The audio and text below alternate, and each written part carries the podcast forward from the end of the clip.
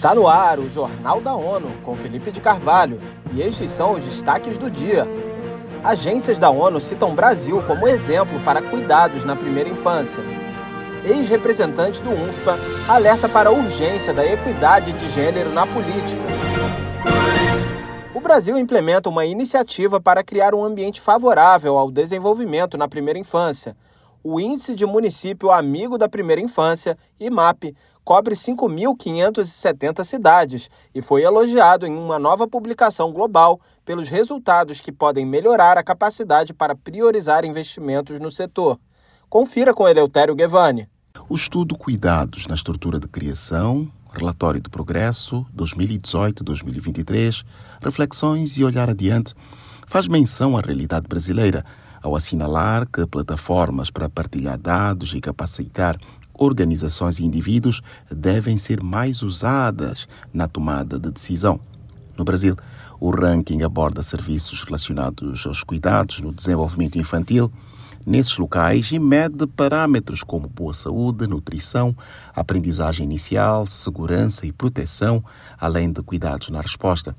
Da ONU News em Nova York, Eleutério Gavan. De acordo com o levantamento, a fase entre o período da gravidez até os 3 anos de idade é quando o cérebro progride mais rapidamente. Mais de 80% do desenvolvimento neural ocorre nesse período. Doutora em Educação e defensora dos direitos das mulheres e meninas, Rebeca Tavares é a entrevistada desta semana no podcast ONU News. A ex-representante do Fundo das Nações Unidas para a População, UNFPA, no Brasil, e atual presidente da organização filantrópica Fundação Brasil, disse que existe uma espécie de jogo de cena em alguns partidos que recrutam mulheres apenas para preencher a cota obrigatória de candidatas. E eles uh, tentam colocar as mulheres como para preencher uma quota, uh, mas eles não financiam as campanhas das mulheres. Então, realmente eles fingem né, que estão apresentando mulheres como candidatas, mas não estão apoiando as campanhas das mulheres. Então, as mulheres não avançam. A Fundação Brasil está destinando este ano um milhão de dólares para apoiar empreendedores negros no Brasil e jovens que deixaram de estudar e não retornaram à escola após a pandemia. Rebeca Tavares lembra que a entidade está priorizando este ano projetos também na área de mudança climática e equidade de gênero. A Organização Meteorológica Mundial, OMM, alerta que os ganhos na recuperação da camada de ozônio podem ser atrasados pela mudança climática. Mais informações com Mônica Grayley. Em relatório publicado nesta quinta-feira, a agência aponta o progresso alcançado com o Protocolo de Montreal pode servir de exemplo para solucionar outros desafios ambientais globais. O protocolo eliminou em até 99% a produção e o consumo de substâncias que destroem a camada de ozônio.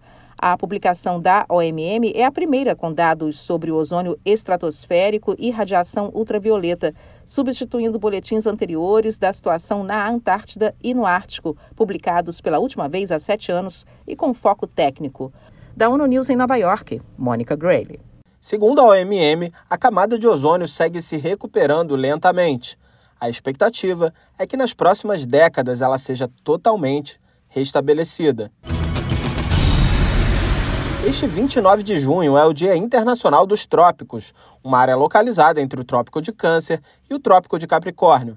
Embora a topografia e outros fatores contribuam para a variação climática, os locais tropicais são tipicamente quentes e experimentam pouca mudança sazonal na temperatura do dia a dia. A data celebra a extraordinária diversidade desta região do planeta. A região tropical enfrenta vários desafios, como mudanças climáticas, desmatamento, extração de madeira, urbanização e mudanças demográficas. Os trópicos possuem os maiores níveis de pobreza e concentram a maior quantidade de pessoas com problemas de subnutrição. Além disso, a proporção da população urbana vivendo em favelas é maior nos trópicos do que no resto do mundo. De acordo com as Nações Unidas, até 2050, os trópicos acolherão a maior parte da população mundial e dois terços das crianças.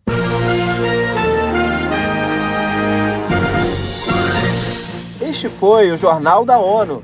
Mais informações na nossa página news.n.org/pt e nas nossas redes sociais. Siga a gente no Twitter, arroba ONUNews.